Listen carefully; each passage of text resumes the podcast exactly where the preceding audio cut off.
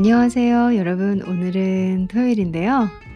어, 오늘 뭐 하셨나요? 오늘이 5월 3일인데, 지금 이번 주가 긴 연휴로 해서, 어, 그 휴, 휴일을 꽤 길게 쉬시는 걸로 제가 알고 있거든요. 오늘 저도 서울에 잠깐 이제 뭐 명동 쪽에, 어, 밥, 밥 식사를 좀 하려고 나갔다 왔는데, 어, 백화점 쪽은 사람이 많지 않았고, 의외로 그 홍대 방면? 홍대 방면 이쪽은 좀 사람이 많더라고요. 그래서 사실 뭐 코로나가 걱정도 되면서도 '아 그래 이게 사람 사는 거지.' 또 이런 생각도 들었다가 때로는 그 너무 적막함이 어 걱정도 되고 의외로 외롭기도 하고 그랬었거든요. 이렇게 거리에 나갔을 때 코로나로 인해서 그게 맞는 건데도 불구하고 어 영원히 이렇게 사람들이 많이 안 왔다 갔다 하고 그 다음에 빈 공간에서 내가 이 사람들과의 교류가 없이 있게 된다면 또 그 역시도 무섭겠구나. 도시 생활을 평생 한 사람이다 보니까 사람이 이제 왕래가 줄고 음 그 인구가 많이 왔다 갔다 하는 걸 못 보니까 내면적으로도 그런 걱정도 있더라고요. 다들 집콕을 하셔야 되는 상황이었으니까. 근데 오늘은 음 명동 쪽이나 이런 다운타운 센트럴 다운타운 쪽은 좀 사람이 좀 많지 않았던 것 같고 근데 어 창경궁, 경복궁, 명 어 홍대 뭐 이쪽 방면은 사람이 좀 많은 것 같더라고요. 어 그래서 여러분들께서 휴일을 어떻게 보내시나 그리고 저희가 지금 상황이 상황이니까 뭐 해외로는 못 가잖아요, 여행을 많이. 많이들 특별한 일 아니시면 안 나가려고 하실 거고 못 가실 거고 그래요. 저만 해도 올 여름에 어 캐나다 출국을 취소를 했거든요. 뭐 나갔다가 쿼런틴 해야 되지. 생각만 해도 너무 힘들 것 같은 거예요. 그래서 저도 음 올 여름은 출국을 안 하기로 했거든요. 어 그래서 여러분들께 여행 얘기를 좀 해 드리면 어떨까? 어 가지 않는 대신 듣기라도 하시면 좀 낫지 않을까? 그리고 저 역시도 제가 그 여행에 쓴 돈과 시간이 어마어마하거든요. 그래서 그런 여행담도 좀 꺼내 놓고 여러분들께 주식도 좀 전해 드리고 제가 직접 다닌 그 여행 블로그들도 많이 보시잖아요. 저도 뭐 블로그 하나 쓰라고 하면 잘 할 수 있거든요. 어 특별히 그 오지 그 이런 데 빼고는 많이 갔어요. 그래서 제가 갔다 온 여행 스토리와 함께 묻어서 오늘은 여행 얘기를 좀 해 드리려고 합니다.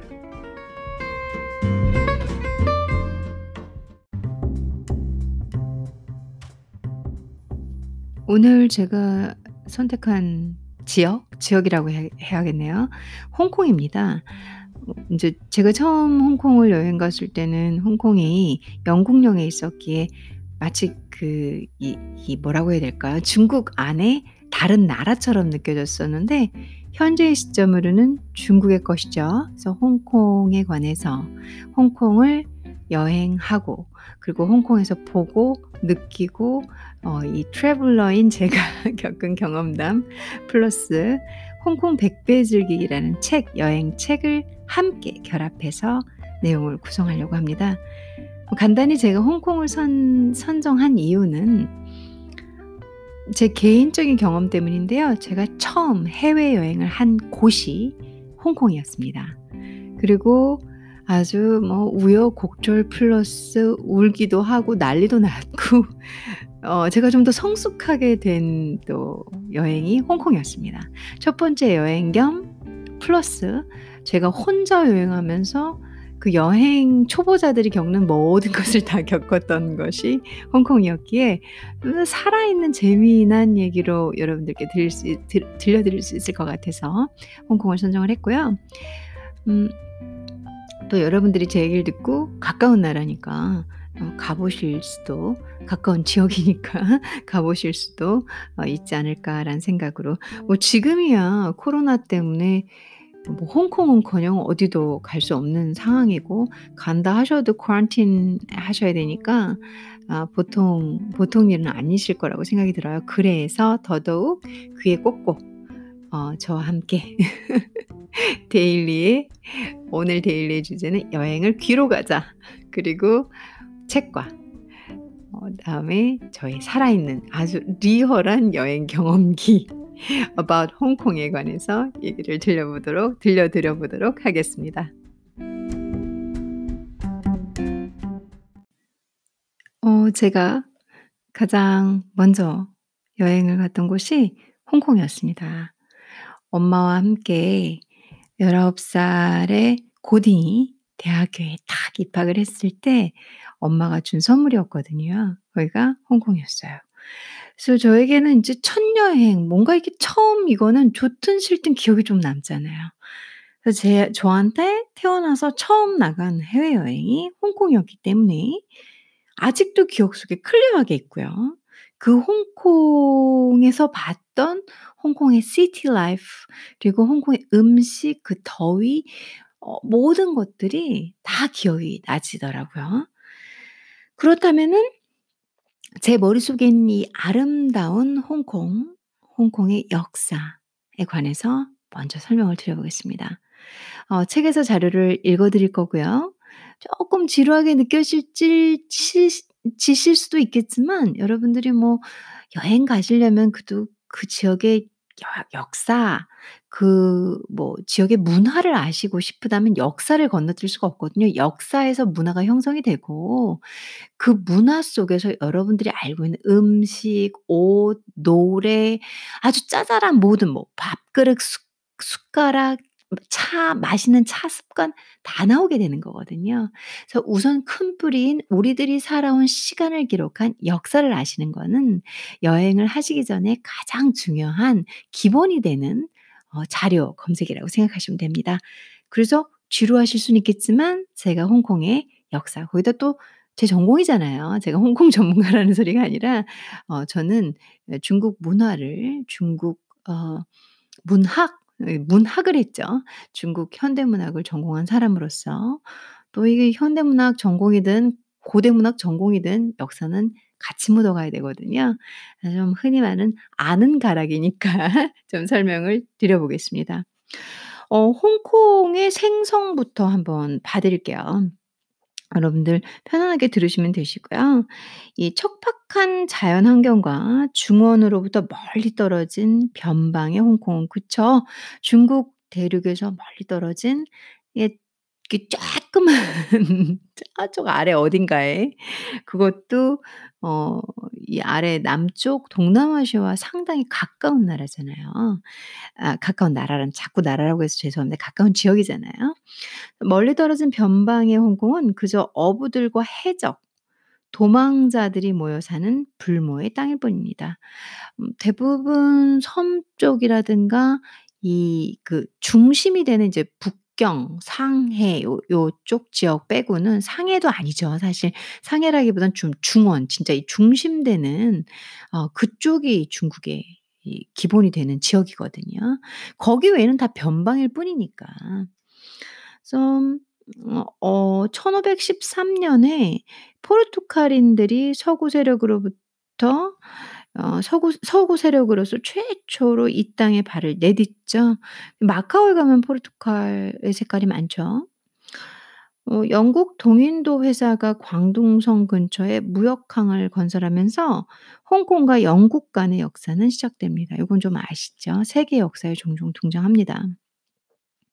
19 세기 영국은 중국에서 많은 양의 차를 수입하면서 생긴 무역 적자를 해소하고자 인도에서 생산된 아편을 중국에 들여오게 됩니다. 그쵸. 이러면서 인제 슬픈 역사가 시작이 돼요. 아편 전쟁이라고. 참 역사를 보면 어떻게 보면은 그래요. 예 이거 뭐 제가 방송하면서 누구누구 욕을 할 수가 없겠지만 여러분들도 역사 공부를 많이 하시다 보면 참 배우는 게 많습니다. 어 이게 영국이 예 이제 무역 적자 해소하려고 인도의 아편을 중국으로 들어가서 팔 팔게 되죠. 예 중국에 진짜 아편 중독자가 이 당 이 당시에 상당히 많았죠.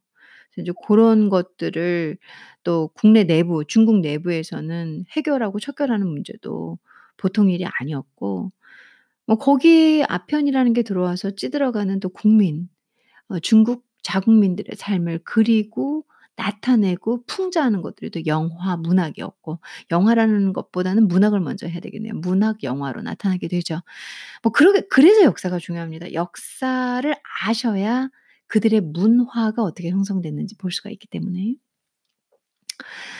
음 그래서 상당한 인제 아편에 빠져든 중국인들은 마약 중독자 중독자가 되어 갔으며 상당한 은과 재화가 영국으로 넘어가게 돼요. 이거 사회적으로 상당히 큰 문제였어요. 어 19 세기에 중국은 청나라 이 당시 아편 문제가 너무 커서 어 청 천 한 1900 년대 영화를 보면 1930 년대 20 년대 대부분 주 영화 주제에 아편이 안 나오지 않는 건 없어요. 그 정도로 영국이 개방을 이 중국에 들어와서 한 짓이 장난이 아니죠. 어 당시 중국을 지배하던 청왕조는 1839년 아편 수입을 금지하는 칙령을 내렸고 이에 반발한 영국과 제1 차 아편 전쟁을 벌이게 됩니다. 중국 입장에선 그럴 만하죠. 자국민들을 보호해야 되고 사람들이 자기 국민들이 피폐해져 가니까 뭐가 돌아가질 않으니까 영국은 계속 돈 벌어 가고. 어 양국 간의 전쟁에서 패한 중국은 1841년 홍콩 섬을 영국에 넘기게 돼요. 이때부터 역사가 시작되죠. 당연히 중국이 영국한테 안 되죠. 그래서 아편 전쟁에서 져요. 그러면서 홍콩을 갖다 바칩니다. 1842 년에 난징 조약이라는 게 뭐냐면 난징 티아오위에 해서 난징 조약입니다. 난징 티아오위에를 통해 정식으로 양도하게 되면서 홍콩의 식민지 시대는 시작됩니다. 이 난징 조약은 음 중국을 아시려면 혹시 중국에 관심이 좀 있거나 뭐 야 그게 중국이 아주 짜잘한 거예요. 여러분들이 관심 있는 과자가 있어. 요즘 여러분들이 관심 있는 여행지가 있어. 그러면 난징 조약을 아셔야 돼요. 이걸로 인해서 이 역사적인 이일이 부분으로 인해서 어마어마한 것들이 형성이 돼요. 여러분들이 눈으로 보시는 뭐 그냥 짜잘한 것까지 거슬러, 거슬러, 거슬러 올라가면 또이 여기부터 시작을 합니다. 이 난징 티아오 위에는 어 아편 전쟁의 결과 1842 년 8 월 영국과 청나라 사이에 체결된 조약이고요. 중국은 홍콩, 시안강이라고 하죠. 홍콩을 할양하고 상하이, 상하이, 닝보, 닝보, fu조 해서 fu조 차가 형생 생성이 많이 되는 지역이죠. 역시 모두 다 해변 라인에 있습니다. 이게 중국의 이 그 해안선 라인에 있는 도시 있죠? 다 그런 도시들이에요. 그리고 시암은 지금은 관광지로 개발이 많이 된 걸로 알고 있습니다. 아 시암은 하문이라고 전 저는 그 한국 발음으로 하는 걸로 알고 있어요. 광조 광주죠. 광저우의 개항을 아 하게 됩니다. 배상금 지불을 약정하게 되는 조약이 난징 조약입니다. 이 난징 음条约는 중국에게는 중국의 모든 체제와 중국의 문화를 바꾸는 시작점이 됩니다. 아편 전쟁은 이들 중국 문화에 뭐 현대를 열기도 하지만 어 중국의 얼룩져가는 외세 세력으로 인해서 찌들어가고 병들어가고 찢기는 시작점이 되기도 하죠. 난징 조약은 다시 한번 말씀드리면 시안강, 상하이, 닝보, 푸아 fu조, 샤먼, 광저우 이 모든 어 6개 종 홍콩 할양을 빼고도 5개 어 개항장을 열게 되는 아주 아주 불리한 중국의 조약이 됩니다. 그러면서 인제 홍콩이 영국령으로 넘어가게 되면서 우리가 아는 홍콩이 만들어지기 시작하죠. 쪼끔만 쉬었다가 영국의 홍콩 지배에 관해서 설명을 드려 보겠습니다.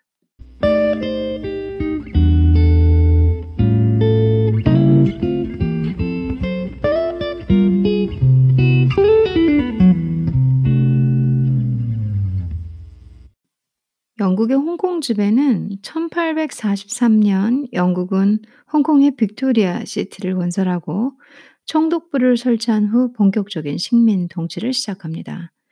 영국에 이양되었던 당시 이곳에는 소수의 중국인과 수상 생활자들이 살고 있었고 성곽 도시를 만들어 농업에 종사하며 사는 사람들이 대부분입니다. 그쵸. 인구 얘기를 들어보니까 뭐 그렇게 대단할 게 죠. 변방이라는 느낌이 나죠.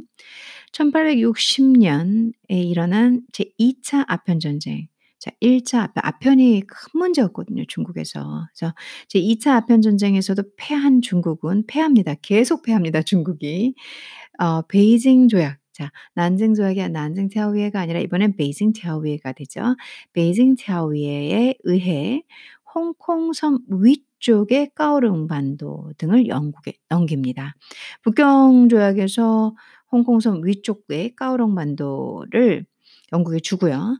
1898년 그로 한 또 한 30년 정도 지난 1898년에는 북부섬과 신행정구역이었던 신계 지역까지 99년간 조차하게 되어 장난 아니죠. 현재와 같은 홍콩의 경계가 만들어지게 됩니다.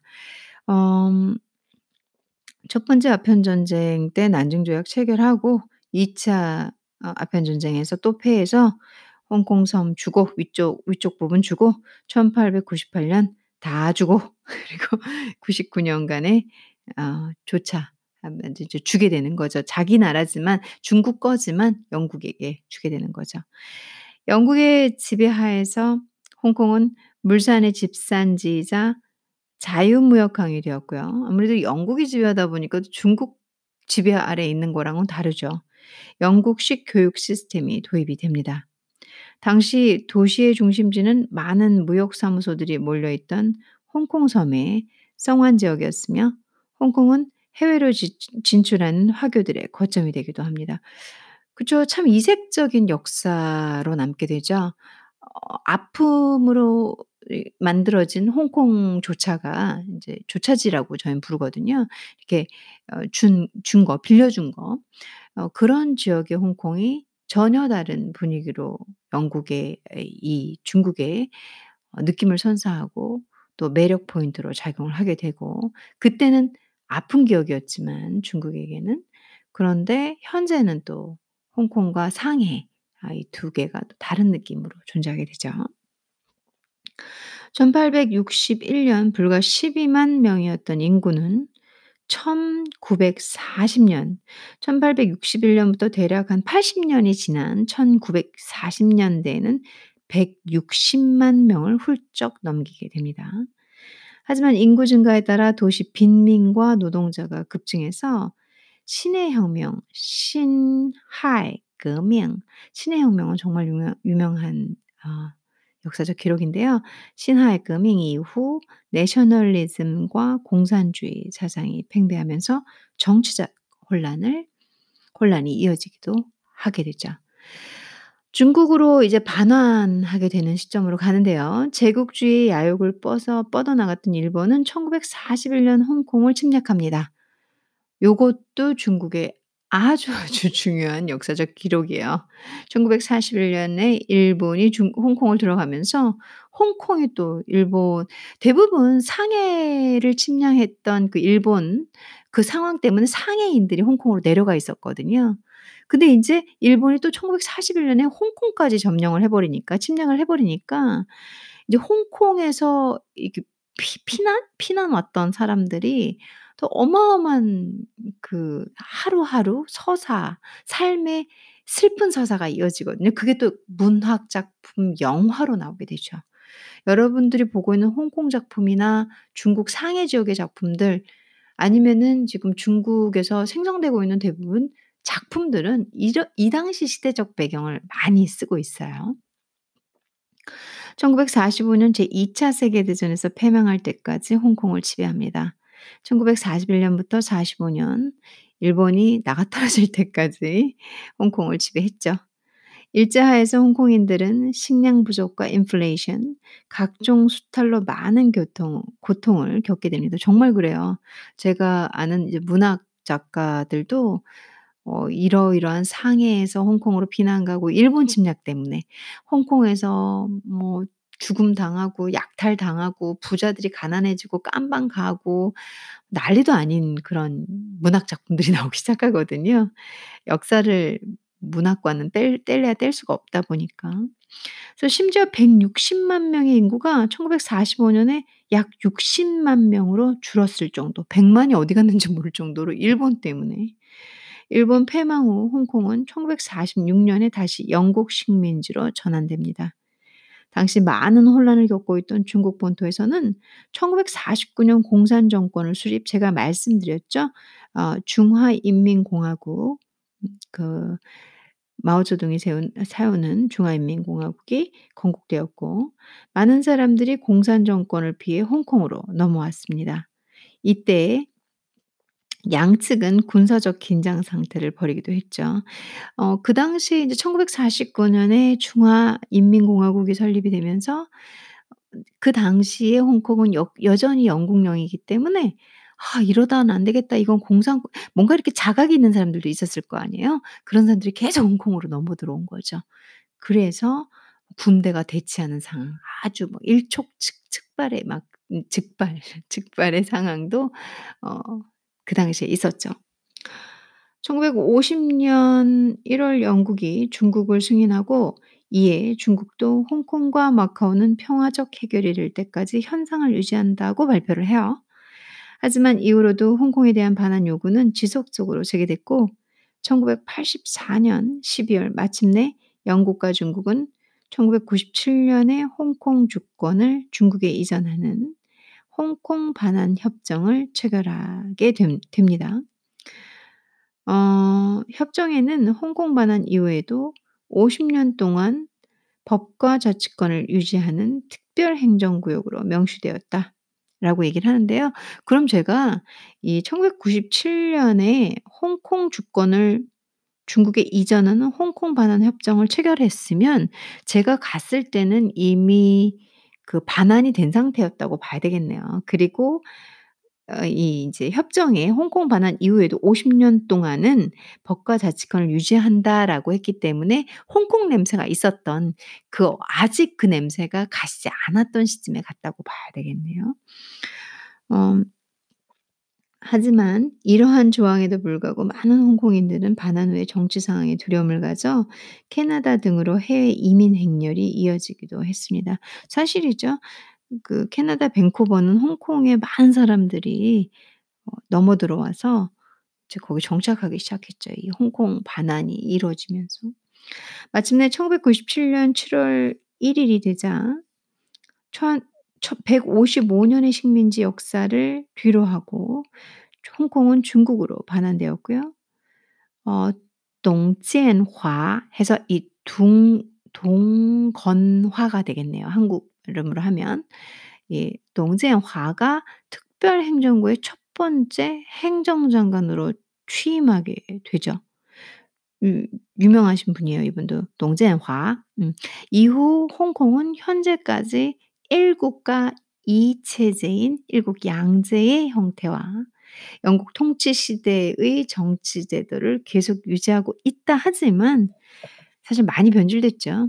저야 뭐 홍콩 1997 년에 반환됐다고 하니까 반환되고 얼마 안 돼서 간 건데 어 그래 그 당시엔 저는 제가 그 홍콩 갔을 때 어 중국어 하는 사람들 거의 없었어요. 광동 아니면 영어였지 전 중국어 이 보통어 만다린으로 대화하지 않았었거든요 제가 첫 여행 홍콩에 갔을 때. 또한 어 제가 중국에 이제 어학연수 플러스 유학을 갔을 때 어 홍콩을 중국에서 북경에서 진짜 광저우까지 가고 광저우에서 시안강 안으로 들어가는 그 긴 여행 그 힘든 여행을 할 때도 보통어를 하는 사람들이 그러니까 보 제가 말하는 보통어는 중국어를 말합니다. 음. 그 중국어를 하는 사람들이 많지 않았어요. 그래서 아마 근데 저는 인제 아주 오래됐죠. 벌써 홍콩 안 들어간 지가 십몇 년이 됐는데 최근에 다녀오신 분들은 중국어도 다들 하고 뭐 그렇다고 하더라고요. 그리고 제가 아는 그 사람이 홍콩 출신이었는데 그 사람도 자기는 지금은 북경어 이제 이 보통어, 보통어 중국어를 교육에서 무조건 한다고 중고등 교육에서 무조건 한다고 그러더라고요. 제가 갔을 때는 안 그랬거든요. 그 영국 냄새가 진짜 많았거든요. 이렇게 해서 어 중국은 어 중국의 홍콩은 홍콩이 처음 생성된 시기부터 영국이 홍콩을 지배하는 그리고 중국으로 반환되는 그 시점까지 제가 어 역사적인 얘기를 짧게 읽어 드렸습니다. 그렇다면 현대의 홍콩은 어떨지 조금만 쉬었다가 다시 설명을 드려 볼게요.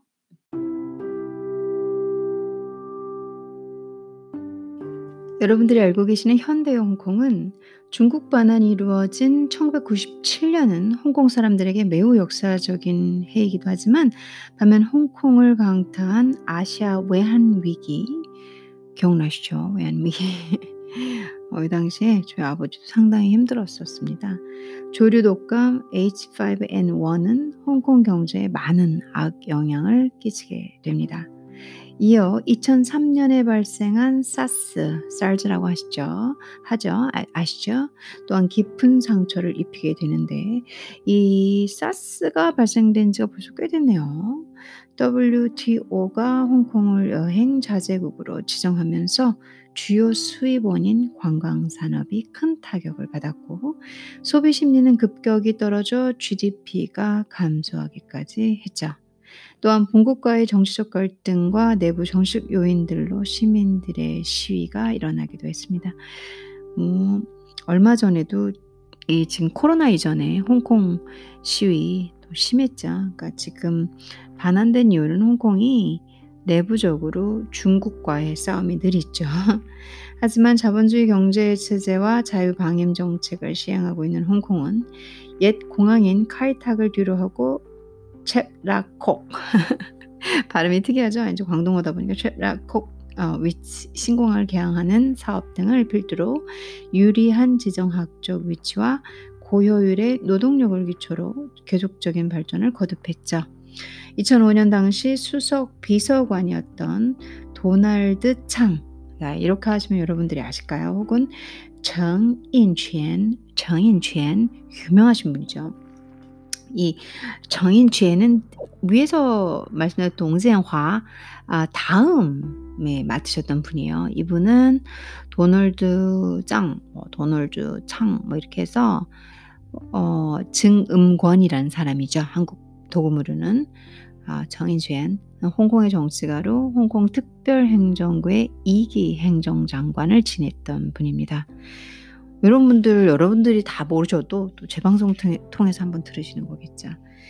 어, 행정장관으로 선출되어 현재까지 직무를 수행하고 있고요. 홍콩은 올림픽 등을 비롯한 국제 행사와 WTO, APEC과 같은 국제 기구에 독자적으로 참석하고 있습니다.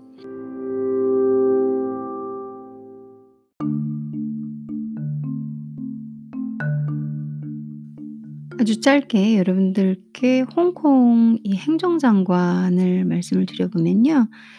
음, 동젠화를 제가 이제 1기 행정장관이라고 아까 처음에 말씀드렸 중요하기 때문에 현재는 캐리 아, 람이라는 분이에요. 그래서 코로나 이전에 이제 홍콩하고 한참 시위 일어나고 막 그랬잖아요. 최근에 그때 이제 캐리 람이 지금 담당을 하고 있는 거거든요. 그래서 2022년까지 이분이 임기를 맡을 예정이고요. 그 전에 그럼 한번 어 제가 천천히 정돈을 해 드려 볼게요. 좀 중요한 여러분들한테는 안 중요하실 수도 있겠지만 배워 가신다. 뭐 알아 정보를 오 그래 하고 들어보실 때 홍콩을 알려면 좀 중요한 거거든요. 이 둥젠화가 1기 그리고 어 도널드 창 조금 전에 제가 설명드렸던 그분이 2 그리고 그 다음 분이 이 렁추닝 해가지고 발음이 좀 이상하긴 한데요. 량쩌닝 하는 분이요. 량쩌닝, 네, 렁짠 렁짜닝 뭐 이러면 이제 병음처럼 돼가지고 그래서 한자 병음은 정확하게 말씀드리면 량 량쩌닝이란 분이에요. 이분도 어, 그 다음을 맡으셨죠. 도널드 창 다음으로 어, 리앤전이 리앙전이 맡으셨고 그리고 이제 현재 예, 여러분들이 알고 계시는 들어보셨던 캐리람이 맡고 있어요. 이분 이분이 뭐 이제 뭐 각자 뭐다 정치색이 다들 있으시니까 여자분이시고요. 현재 5대 행정장관으로 계세요. 음, 4대, 5대 그리고 도널드 창이 좀 길게 하셨어요. 도널드 창이 7년부터 2012년까지 부분이 2대 3대라고 보아야겠죠. 그리고 1대는 아, 둥지엔화, 둥지엔화도 그리고 도널드 청, 그다음에 렁추닝, 그다음에 캐리람 이렇게 보시면 됩니다. 홍콩의 행정장관을 설명을 드려봤어요.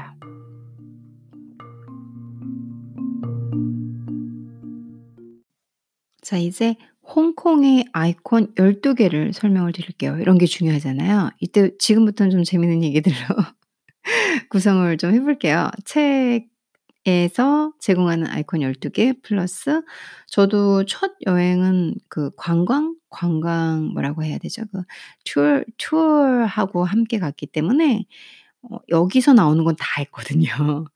좀 더 정확하게 말씀을 드릴 수 있을 것 같아요.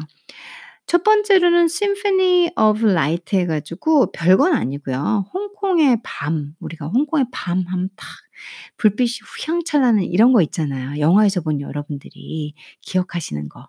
그게 맞아요.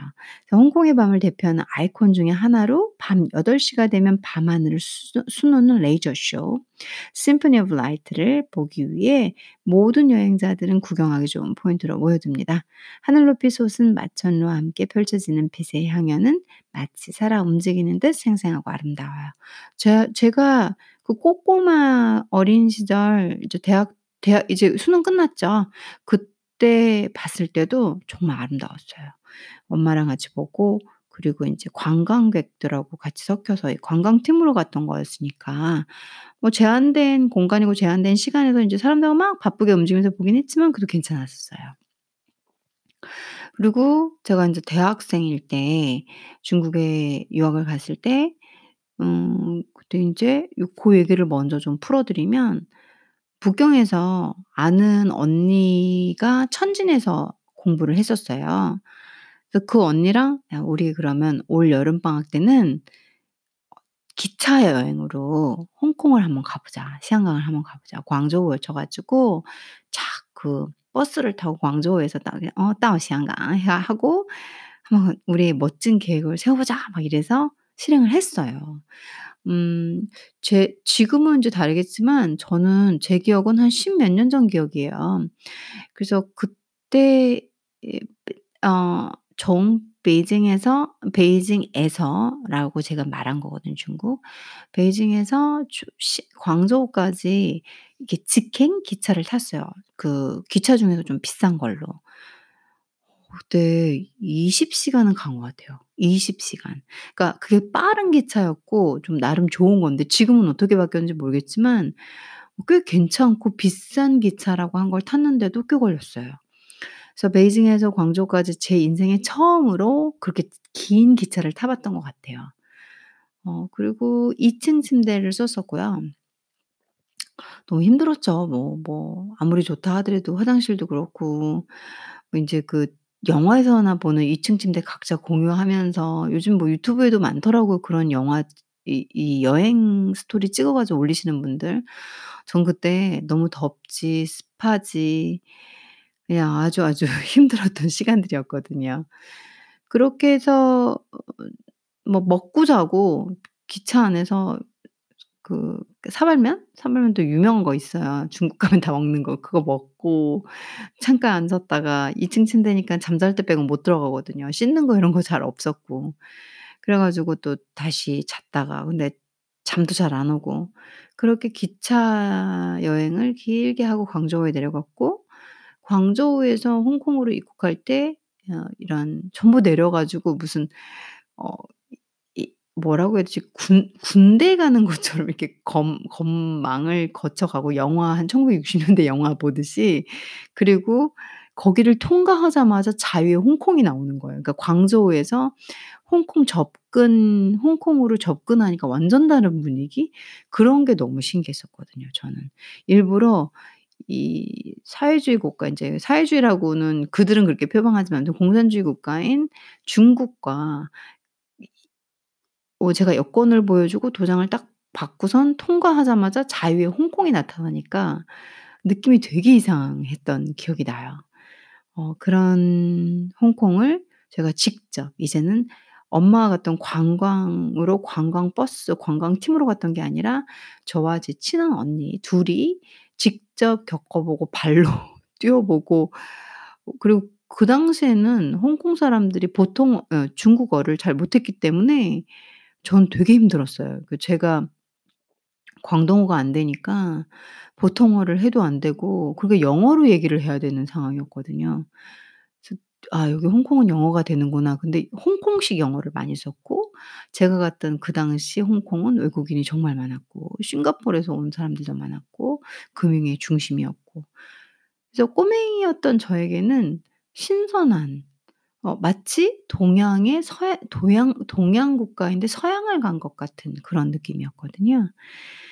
그래서 오늘 홍콩을 선정을 해 봤어요. 제 머릿속에 신기하고 같은 동방 국가인데 어 이상하게 이국적이고 그러면서 많이 발전된 느낌이 있었고 그리고 제가 거주하던 북경하고는 또 너무 다른 느낌이면서 문화적 차이가 극과 극으로 존재하는 이 양국이 그러니까 양 두 지역이 중국 안에 이런 게 있다는 게 너무 신기했었거든요. 근데 요즘에는 저희 나라에서는 어떠세요? 이좀 홍콩 갔다 오신 분들은 어떤지 모르겠네요. 저는 그걸 마지막으로 홍콩은 다시는 안 들어갔거든요. 그래서 다시 얘기를 좀 홍콩의 아이콘 두 번째 스타 페리죠. 음 저도 타 봤는데 까오롱반도하고 홍콩섬을 연결하는 스타페리는 홍콩의 명물 중 하나죠. 단순한 교통수단의 의미 이상으로 빅토리아 항구의 아름다운 경치를 감상하기 위해서라도 한 번쯤 타 봐야 할 홍콩의 아이콘입니다. 저도 타 봤어요. 그 당시에 바다 바다 '이게 뭐지? 되게 신기하다. 섬과 섬을 배로 오가네?' 뭐 이러면서 본토섬하고 고런 거 되게 신기했고요. 그리고 어 2층 버스. 지금 우리나라는 많잖아요. 근데 제가 갈 당시에는 이게 홍콩의 것이었거든요. 저도 되게 신기했거든요. 타 일부러 타 봤었어요. 관광으로 갈 때는 관광하는 분들하고 탔었고 제가 쪼끔 전에 말씀드렸던 제 경험인 제 선배랑 갔을 때는 일부러 타 봤죠. 그래서 홍콩의 교통수단 중 하나인 2층 버스는 그냥 보기만 해도 흥미롭지만 직접 타 보면 더 신나고 재미있다. 어 특히 2 층으로 올라가서 맨 앞자리에 앉으면 아슬가 아슬아슬 간판에 부딪힐 것만 같은 스릴도 만점이다. 그러게요. 저는 맨 앞에는 아니고 그 2층 버스 위에 오픈돼 있는 거 있잖아요. 아예 그걸로 타서 그 홍콩 도시를 막 이렇게 이렇게 버스로 막 다녀봤거든요. 그러니까 '야 이거 완전 중경삼 삼림이네.' 뭐 이런 이런 생각 들고 그리고 그 당시에 그 이렇게 한참 유 유행하던 홍콩 예전에 유행했던 홍콩 영화들의 장르들을 생각하면서 '이런 분위기였나?' 뭐 이런 생각도 하면서 어 2층 버스를 타고 그 하루하루를 누 누렸던 기억이 나요. 제가 어 제 선배랑 갔을 때는 한 2주 정도 홍콩에 갔어 가 있었고요.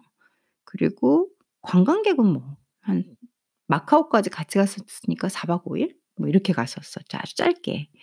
근데 선배랑 가서 이제 북경에서부터 기차 여행으로 광저우에서 버스 타고 홍콩 들어가고 홍콩에서 내가 가고자 하는 호텔 또 택시 타고 또 택시비 부족해 가지고 고민하고 뭐 호텔 너무 이 안전한 곳을 잡아 여자 둘이 가니까 안전한 곳을 잡기 위해서 있는 돈 없는 돈 다 긁어서 호텔 예약 한번 해 보고 그 뒤부터는 맥도날드에 가서 먹고 뭐 그런 20 대의 경험이 있었는데요.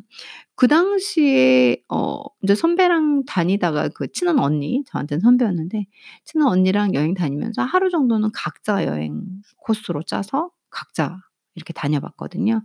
그때 저 혼자 2층 버스를 타면서 조금 시내를 도 돌아다녔던 기억이 있어요.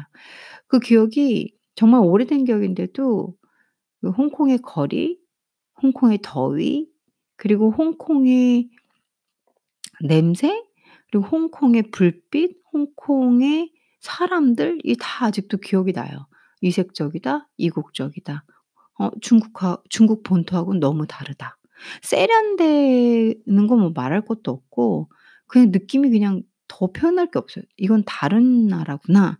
한국하고도 되게 다르다.' 이런 생각을 많이 하면서 여행을 했던 기억이 나요. 그 당시에 그러면서 스타페리도 타 보고 2층 버스도 타 보고 그리고 Symphony of Light도 밤에 제 선배 언니랑 같이 구경했던 기억이 나요. 자 그렇다면은 나머지 네 번째부터 12개 조금만 쉬었다가 다시 설명드려 볼게요. 네 번째는 특색 있는 시장이나 골목 구경. 그쵸. 홍콩은 골목골목 쇼핑할 곳이 되게 많고 특색 있는 시장들이 많아요 정말로. 저도 투어랑 갔을 때 관광 투어 하시는 이 가이드분께서 설명도 많이 해 주셨었고요. 그리고 저 혼자 제 선배, 선배랑 같이 이렇게 둘이 갔을 때는 뭐 마켓, 마켓 나이트 마켓도 가고 먹으러도 가고 막 그랬는데 홍콩 시장에서 뭘 이렇게 이 특 특색 있는 시장이나 골목에서 뭐 특별히 뭘 사진 않았던 기억이 나요. 왜 그러냐면 베이징이 더 싸니까 저희는 북경이 더 싸다고 생각해 가지고 사지는 않았던 기억이 납니다. 어 특색 있는 시장 중에 뭐 이제 야오마테이의 night market이나 성완의 캣스트리트, 코즈웨이 베이의 패션워크 등 홍콩에는 저마다 테마가 확실한 시장이나 골목 골목 골목들이 많으니까 뭐 관심거리에 따라 구경도 실컷 해 보고 쇼핑도 즐겨 보시면 좋을 것 같아요. 같은 쇼핑 계열인데 이 아이콘 다섯 번째는 쇼핑몰 아웃렛에서 신나는 쇼핑. 홍콩이 사실 쇼핑으로 많이 관광 사업을 했잖아요. 그래서 홍콩 가면은 쇼핑몰이 막진 거대해요, 거대. 제가 그 꼬맹이일 때 선배랑 같이 어 그 쇼핑몰 한번 들어가서 기절한 거예요. 끄꺽 뭐 끝이 나지 않을 정도로. 북경에 왕푸진 갔을 때도 기절했는데 요 조그만 홍콩도 다 돈 쓸 곳밖에 없더라고요. ' 야 대단하다.' 이런 눈이 휘황찬란해지는 온갖 명품은 다 모여 있고 어 홍콩에서의 쇼핑몰 탐방은 꼭 해 보야 해 봐야 할 필수 아이콘이 근데 그 말은 이해가 되는데 요즘은 뭐 싱가포르도 있고 우리나라도 만만치 않고 뭐롯 저기 롯데란다. 그 어디죠? 일본도 만만치 않고 그러니까. 근데 홍콩은 뭐 거대해요 정말. 그래서 거대한 규모와 밀려드는 인파에 아마 깜짝 놀랄 저 정말 깜짝 놀랐어요. 제가 북경 왕푸징 뭐 진짜 거대하잖아요 북경. 거리로 규모로는 갑인 곳인데 '야 이 홍콩 여기도 진짜 만만치 않다.' 이런 생각으로 놀랐던 기억이 나요. 없는 게 없는 대형 쇼핑몰과 할인된 가격에 명품 브랜드 아이템을 구입할 수 있는 아울렛은 꼭 가 보세요. 그 말 듣고 아울렛 가 봤는데 어릴 때몬 돈이 있어요. 그 돈 어떻게, 어떻게 해 가지고 뭐 알바도 하고 과외도 하고 뭐 이래 가지고 모아서 부모님 용돈 받아서 간 여행이었기 때문에 뭐 아울렛 가도 살 수는 없었었어요. 그 당시에 못 샀죠. 어 여섯 번째는 hillside 에스컬레이터인데 이게 진짜 긴 에스컬레이터인 거 아시죠? 긴 에스컬레이터가 장난 아니게 그러니까 볼수록 정말 너무 길어 가지고 예 중경삼림에 나오잖아요. 그 긴 에스컬레이터에 쫙 올라가는 불빛과 조명에 왕가희 감독 잘하시죠 그분. 제가 에피소드에서 첫 번째 에피소드로 잡았던 왕가희 감독 영화 얘기 들어보시면서 이 중경삼림도 왕가희 감독 영화예요. 일곱 번째는 홍콩 섬의 트램이죠. 저도 타 봤고 봐봐 보고 홍 홍콩 섬의 트램을 보면서 저 기억이 나요. 그때 이 거리가 너무 신기한 거야 아 신기했던 거예요 저한테는. '트램이 지나가질 않나.' 뭐 이렇게 차선이 우리나라도 지 우리나라는 지금 차선이 이 버스 전용 차선이 바뀌어 있잖아요. 근데 이미 홍콩은 그 버스 전용 차선이 있었거든요. 너무 신기한 거예요. 이거 왼쪽으로 영국 같지 뭐 트램 지나가지 버스들이 다 이렇게 사람들이 버스 정류장이라고 중간에 있으면 그쪽으로 차들이 다 들어오지 저는 어 여기 문화가 너 너무 신기했었거든요. 인제 나이 먹어 가면서 20대 초반, 중반, 후반 이제 서방 국가들을 계속 나가 보니까 그런 것들이었던 거예요 문화가. 그래서 '이게 영국령이 맞았구나.'라는 걸 또 다시 한번 어 재확인을 하고 여행을 통해서 배운 것도 많죠. 집에서 책으로 혹은 학교에서 책으로 뭐 역사서 보 보는 것보다 여행 다니면서 쪼끔만 이렇게 제 방송 요즘엔 진짜 배울 수 있는 게 많잖아요. 제 방송, 유튜브 이런 거 듣고 혹은 본인이 직접 책을 읽으시면서 역사적인 거나 문화적인 걸 알고 가시면 많은 걸 배우실 수가 있죠. 저는 그 당시엔 그런 거 모르고 그냥 막 몸으로 겪으면서 눈으로 보고 '오 신기하다, 신기하다. 대단해. 야 홍콩 가니까 그런 거 있더라.' 이러고 다녔었지만 지금은 보니까 영국령이었기 때문에 영국의 어떤 사회 기반적 시설이나 그들의 문화가 이런 교통까지 다 들어와 있었다는 걸 어 지금은 정리정돈해서 알 수 있는 어 유식해진 거죠. 그래서 홍콩 섬의 트램은 2층 버스와 비슷한 분위기지만 트램이 좀 더 스릴 있고 이국적이에요. 막 땡땡땡 그리고 되게 예뻐요. 알록달록 알록달록. 어 땡땡땡땡 소리 내면서 홍콩섬 북부를 오가는 트램 역시 트램 역시 2층 맨 앞자리가 명당이라고 하네요. 저는 그때 트럼 탔을 때 아 트램 트럼이래 트램 탔을 때 어 자리가 뒤 맨 맨 끝에 앉았던 것 같아요. 앞쪽은 안 앉고 끝자리 쪽에. 자 그러면 잠깐 쉬었다가 또 이 홍콩의 아이콘 8 번부터 설명을 해 드릴게요.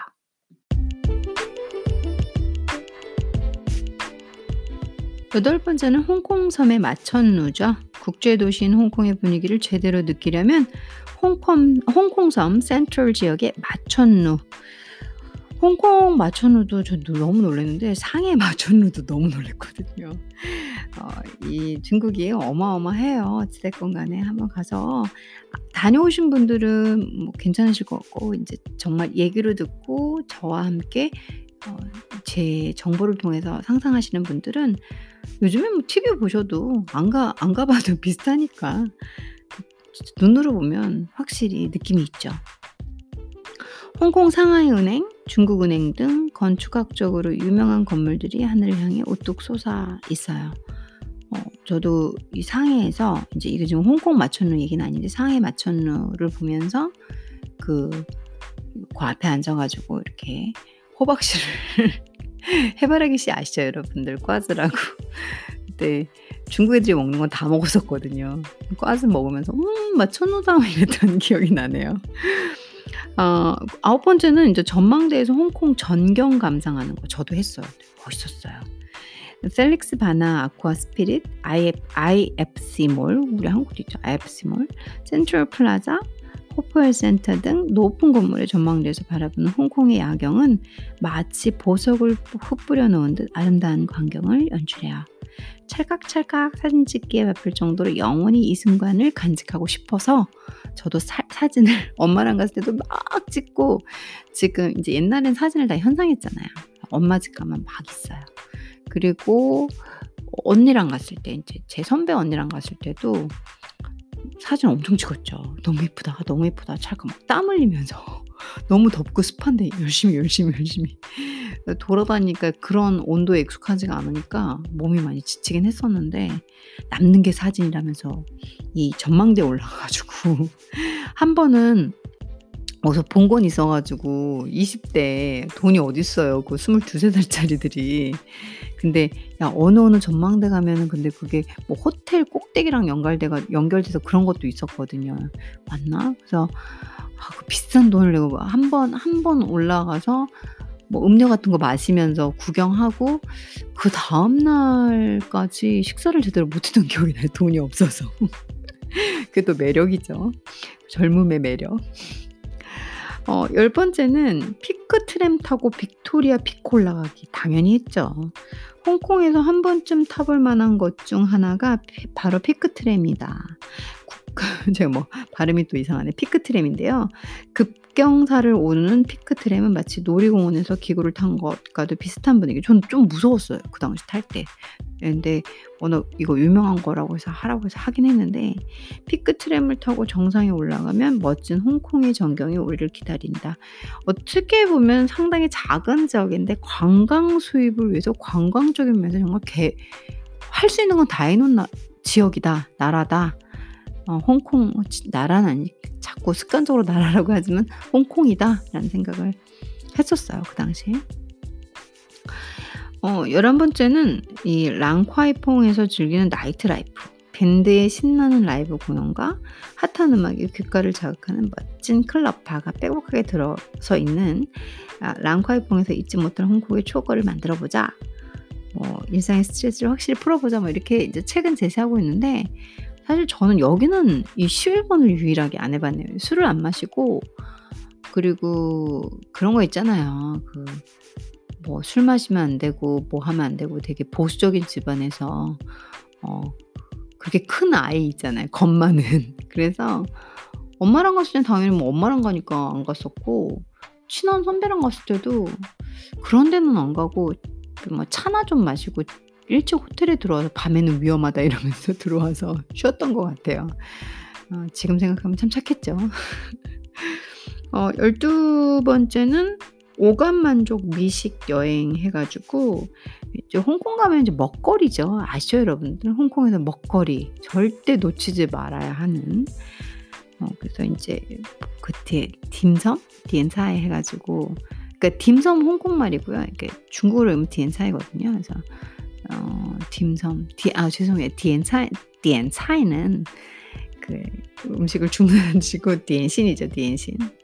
제가 아무 생각 없이 중국어 하다가 헛소리했네요. 그래서 이 얌차이 그 얌차, 얌차라고 해 가지고 디엔신이 되죠. 고것도 여러분들이 따로 알아두시면 좋을 좋을 것 같아서 제가 이 홍콩 음식까지만 설명을 드리고 오늘 에피소드를 한번 정리를 해 볼게요.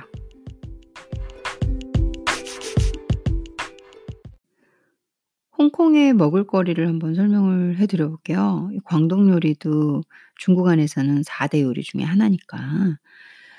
제비집이인데요. 저는 한 번도 안 먹어봤어요. 그러니까 저는 이상한 건 안 먹거든요. 이게 이상한 게 아닐 수도 있는데 저한테는 이상하게 들리기는 해요. 한국에서는 쉽게 맛볼 수 없는 귀한 음식 그러니까 동남아시아의 바다제비가 낭떠러지에 만든 둥지로 채집하는 데 많은 위험과 수고가 따르기 때문에 값이 매우 비싸대요. 그 둥지 둥지를 왜 또 거기 올라가서 채 수 따야 되는지는 모르 가져와야 되는지 모르겠지만 홍콩에서 제비집은 여러 가지 음식에 들어가는데 수프를 비롯해서 디저트에 사용되기도 한다. 제비집 전문점에 가면 음료나 푸딩, 쿠키 등으로 만들어서 판매한다. 제비집이 피부 미용에 좋다는 것에 음 그렇다고 하더라고요. 근데 저는 한 번도 먹어 본 적은 없어요. 이게 첫 번째로 떠오르는 게 제비집이에요. 두 번째는 완탕면. 요거는 우리나라에서 좀 유명하죠. 쫄깃쫄깃한 찰기가 느껴지는 생면과 고소한 소가 들어있는 만두 그리고 깊은 국물이 함께 어우러진 완탕면은 식사로도 또는 간식으로도 최고의 먹거리죠. 어 저도 완탕면은 좋아해요. 그다음에 홍콩에서 필식으로 해야 되는 얌차. 그 아까 말한 디엔신 있죠. 대나무 찜통에 갓 쪄 나온 그 딤섬과 따끈한 중국차 한 잔을 마시면 도란도란 지 마시면서 도란도란 지인들과 즐거운 시간을 보내면 얼마나 좋을까. 저도 생각하면서 해 봤어요. 이 얌차를 먹으러 갔었거든요. 정말 맛있더라고요. 그리고 이것저것 시키면 은근히 돈 많이 나와요. 어 얌차는 제가 따로 다뤄드리고 싶을 정도로 홍콩 가면 꼭 하셔야 되는 거예요. 그러니까 디엔신, 딤섬이라고 하 하는 거. 나머지도 뭐 다 이렇게, 이렇게 대표적인 뭐 홍콩에 뭐 그런 게 있다더라, 그런 게 있다더라 하긴 하는데 이 딤섬은 꼭 해 보셔야 되는 것 같아요. 그리고 전복 요리 홍콩 유명하죠. 광동 요리 하나의 또 대표적인 거고. 어 중국의 다양한 식재료 중에서 가장 비싼 것을 꼽으라면 바로 말린 전복이죠. 단백질은 물론이고 비타민도 풍부하기 때문에 피부 미용과 자양 강정에 탁월한 효능이 있고 산후조리에도 좋대요, 이 전복 요리가. 말린 전복이 비싸죠. 이거 저 상해에서도 어 되게 유명한 호텔에서 전복 요리를 먹는데 그것도 고급 요리에 들어가고 아주 귀하게 나오더라고요. 제가 지금 보고 있는 전복 요리 사진 있거든요. 여러분들은 못 보시지만 정말 그렇게 똑같이 요리한 걸 먹어 봤었거든요. 상해 갈때 여행했을 때는 어 한 제가 한 삼 서른? 서른쯤 됐을 때였어요. 그래서 고때는 좀 돈이 있었죠. 그래서 맛있는 호텔에 가서 정말 비싼 고급 전복 요리를 광동식 요리를 먹었었죠. 상어 지느러미가 또이어 중국 옛날 중국 황제가 먹었다는 바로 그 음식 상어 지느러미. 상어 지느러미는 상어의 종류와 산지 등에 따라서 품질과 가격이 달라진대요. 광동 요리 전문점에 가면 상어 지느러미를 넣고 끓인 수프를 맛볼 수 있는데 큰 수술 후 컨디션 회복에 특히 좋은 음식이니 원기 회복이 필요하다 할 때 드시면 된대요. 그러니까 인제 지금 코로나도 그렇잖아요. 그러니까 이 중국 홍콩 쪽에서 뭐 이런 특이한 걸 되게 많이 먹네요. 상어는 아니라 하더라도 저는 우선은 그 이게 '상어 지느러미를 굳이 먹어야 하나.' 이런 생각이 좀 들고요. 당연히 안 먹어 봤고요, 한 번도. 이렇게 완탕면이나 딤섬이나 이런 이런 거나 먹지 좀 비싸기도 하고 어릴 때는 어 비싼 거랑 그리고 제가 애기 입맛이라 제 입맛이 그 아직 덜 큰 입맛 있잖아요. 돈가스 좋아하고. 그래서 먹을 생각도 안 했지만 그리고 비싼 편에도 들어가는 음식인 걸로 저는 알고 있어요. 근데 이거 아마 줘도 저 먹을 것 같진 않아요. 근데 나와 있으니까 말씀을 드려요. 그다음에 거북 젤리. 이거 거북 젤리는 또 뭐냐. 저도 저는 이건 처음 듣네요. 어 컨디션도 좋지 않고 얼굴에 자꾸만 뭐가 난다면 거북 젤리를 한번 드셔 보세요. 몸 안에 독소 배출에 뛰어난 효능이 있어서 홍콩 사람들이 즐겨 먹는대요. 거북 등껍질에 한약재를 넣고 푹 끓이기 때문에 한약 냄새가 나지만 먹을 만하다. 어 그러게요. 이건 제가 읽으면서도 '이건 아니다.' 이런 생각이 드는데 뭐 이건 제 입맛이고요. 여러분들은 들어보시면서 어 '그래 괜찮겠다.' 하시면 나중에 드셔 보시면 근데 이런 거 보면 코로나가 인제 숙주 어떻게, 어떻게 막 들어보셨죠 여러분들? 얘네 별의별 거 다 먹네요. 그다음은 뱀탕이에요. 와 이건 건너뛸게요. 그리고 private kitchen에서 식사하는 건데요. 홍콩에는 private kitchen이라는 형태의 독특한 레스토랑이 있대요. 요리사들이 집을 개조해서 가정식 요리를 선보이는 곳으로 마치 홍콩 현지인 집에 초대를 받아서 식사하는 것 같은 느낌이죠. 메뉴도 시즌에 따라 달라지는데 음식 맛은 물론 최고고요. 대부분 규모가 작으니 예약이 필수예요. 요즘에 우리나라도 뭐 한남동이나 뭐 상수나 홍대 이런 데서 많이 일어나고 있죠. 음. 그 다음에는 이제 애프터눈 티. 그래요. 여기부터는 좀 제가 좋아하는 게 나오네요. 애프터눈 티 세트 홍콩령이다 홍콩령에 있었기 때문에 어 아니 중국령에 있었기 때문에 홍콩은 정말 애프터눈 티가 좀 잘 돼 있어요. 유명해요. 싱가포르도 그렇고. 그래서 저도 언니 선 선배 언니랑 갔을 때 afternoon tea 먹으려고 3단 트레이 그런 거 있잖아요. 여자들 로망스 막 그러면서 해 봐야지 이러고 22 살짜리가 그때 처음 먹어 봤잖아요. 얼마나 제가 뿌듯했는지 몰라요.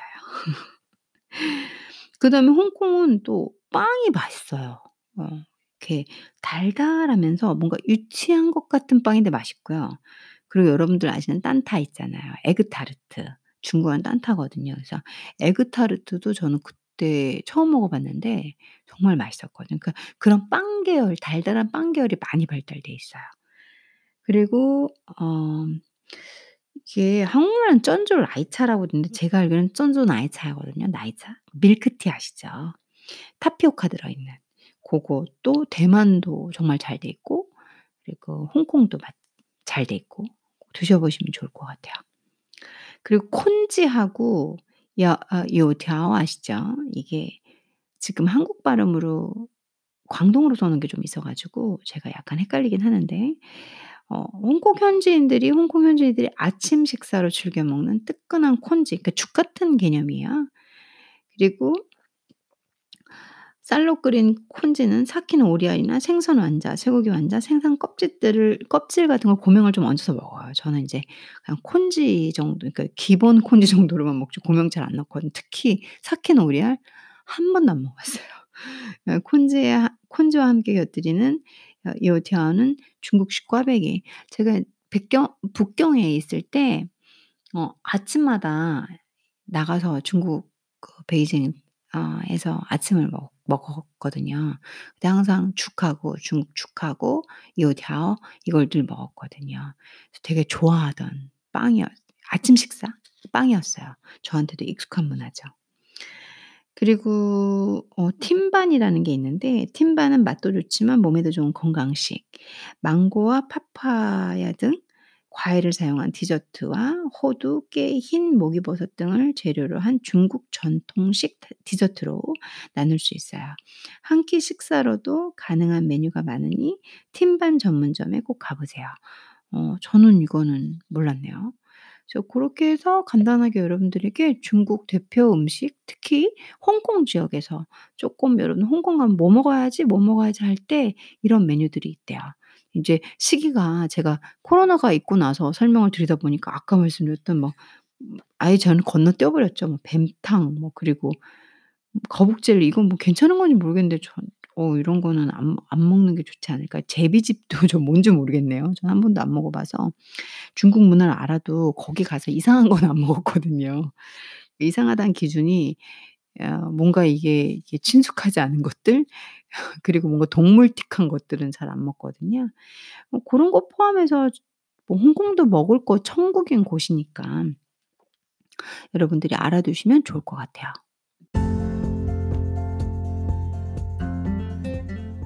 이제 마무리를 하려고 하는데요. 어 보면서 홍콩에서 꼭 사 와야 할 것들 이런 것들을 보니까 저는 그 당시에는 여기서 말하는 걸 뭐 다 사 오진 않았었는데 저는 그 당시에 진짜 몰랐거든요. 제비지 제비지 코코넛 젤리 그리고 제비즙이 피부에 좋다고 해서 이게 상당히 흔한 뭐 제비즙 두유, 제비즙 망고 푸딩 나름 홍콩에서 되게 밀고 있는 흔하게 볼 수 있는 그런 건가 봐요. 어 저는 몰라 가지고 몰랐네요. 음. 아무튼 여러분들께 따로 어 홍콩에 관한 특히 이제 음식 얘기를 혹시 제가 음식 문화를 할 일이 있을 때 홍콩의 딤섬은 정말 큰 문화거든요. 역사적으로 거슬러 올라가서 지금까지 형성된 문화예요. 그래서 제가 인제 딤섬은 따로 얘기를 오늘은 역사적인 걸 제가 좀 더 크게 잡았죠. 아무래도 저는 여러분들께 지식 방송을 표방하고 있고 또 제가 좋아해요. 이렇게 들으셨을 때 시즌 2 부터는 뭐 시즌 1이 안 그랬다는 건 아니지만 네 가능하면 들으시면서 배우실 수 있는 거를 그리고 귀에 꽂고 그 시간을 낭비하지 않게 해 드리려고 노력을 맞추고 있어요. 제가 포커스를 맞추고 있거든요.